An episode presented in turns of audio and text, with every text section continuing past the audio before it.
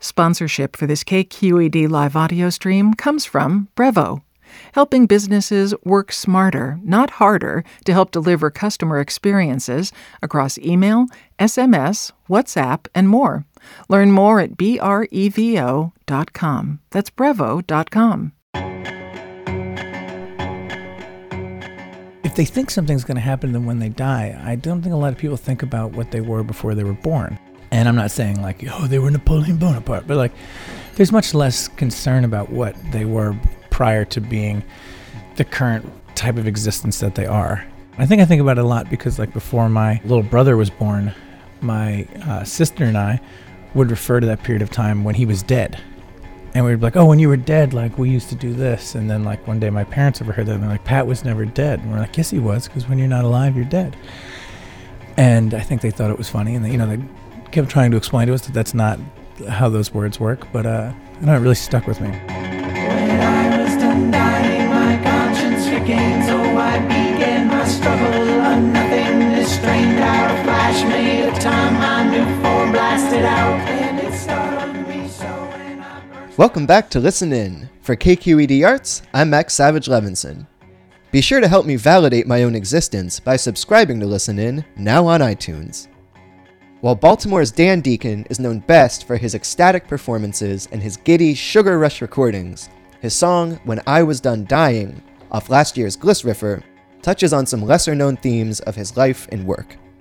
So pour yourself a kale smoothie, go straight from Warrior 1 to Warrior 3, and listen in as Dan shares the story behind the song's creation and inspiration. Shout at which my legs ran frantic like birds from a nest, and I ran until drained, leaving no choice but rest. So I fell asleep softly the edge of a cave, but I should have gone deeper, but I'm not so. I don't really consider myself a singer, but I recognize the importance of the human voice as an instrument in like pop oriented music. The voice is sort of like what got me into performing live is because, you know, when you make electronic music, there's not really like unless you're touring with like a bunch of synths, which in the early 2000s was for me insanely impractical. I needed to do something that I could perform live, and I'm not a guitarist and I'm not really a keyboardist. And even though I'm not a singer, I could still use my voice as like something to modulate and something that like people could understand like oh when he opens his mouth even though the sound coming out of the speakers doesn't sound like a human voice i know that that's what's happening here i never really thought about lyrics like most of Spiderman of the Rings my first record is literally just just gibberish that i like the phonetic sound of and there's not really a lot of like lyrical content that makes sense or is discernible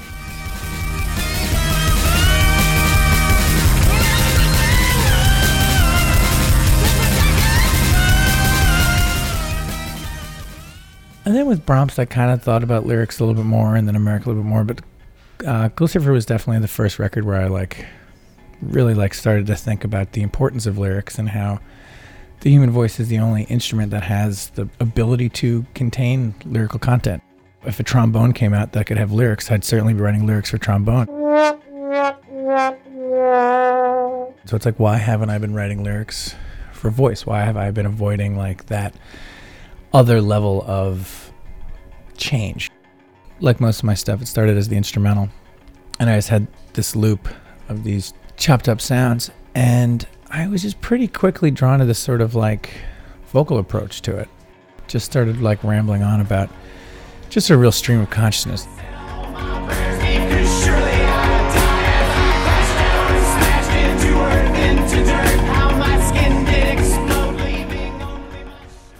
You can't really have heavy lyrical content if your voice is going to be so heavily processed.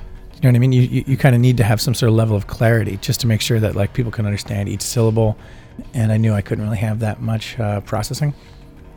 So instead, I went for like a large sort of like choric effect where I just layered my voice on top of itself quite a bit, and I did like a Varispeed technique, which is recording either like you know super slow and then speeding it up so it has some somewhat of a chipmunk sound, or recording it faster and then that gives it a lower, deeper pitch.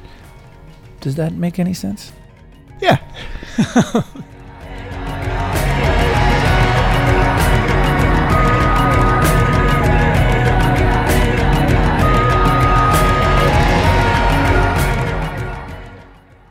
My mom passed away when I was 16, and that's right at the age when you start like questioning institutions. Or I, guess maybe people do it younger or older, whatever. But that was the age when I started being like, maybe all of this stuff they tell us in these opulent church buildings is garbage.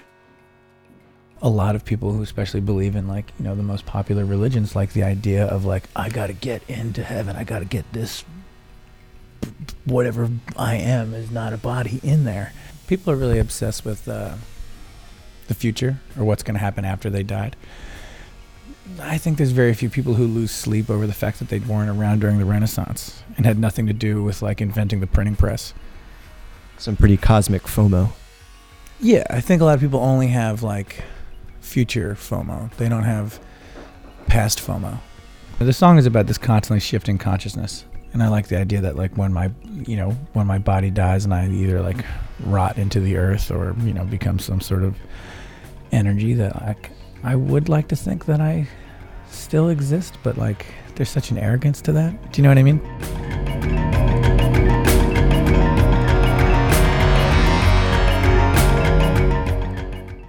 I was curious if you had any any memories of challenges of getting the song to sound like something you'd be happy with, or or its final form. That one sort of has the kind of the, the most sparse sort of song form of mine. Uh, I was pretty obsessed with the the drum sound. I just kept trying to have there be these micro fluctuations in the amplitude, What does that mean? constantly changing the volume of each of the three samples so that it was never the same blending, which is what a, a, an actual acoustic resonant body would do. If you hit a drum, even if you hit it in the exact same spot, there's going to be these micro fluctuations that like change the way that it sounds, and it's those inconsistencies that sound real.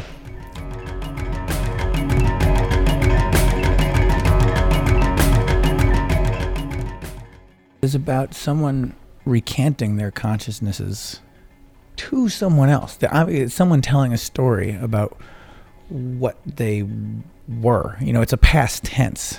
I, I write about death as a lot of a theme because I feel like anyone who had like someone close to them die as a child, you think a lot about death and you have to really like figure out what, you know, life is and what the purpose of life is. And if there isn't one, that's still just as fine and valid. But what do you do with your time here?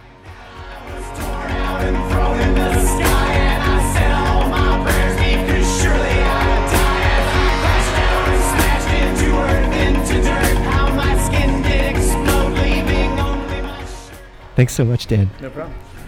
Can I get a high five?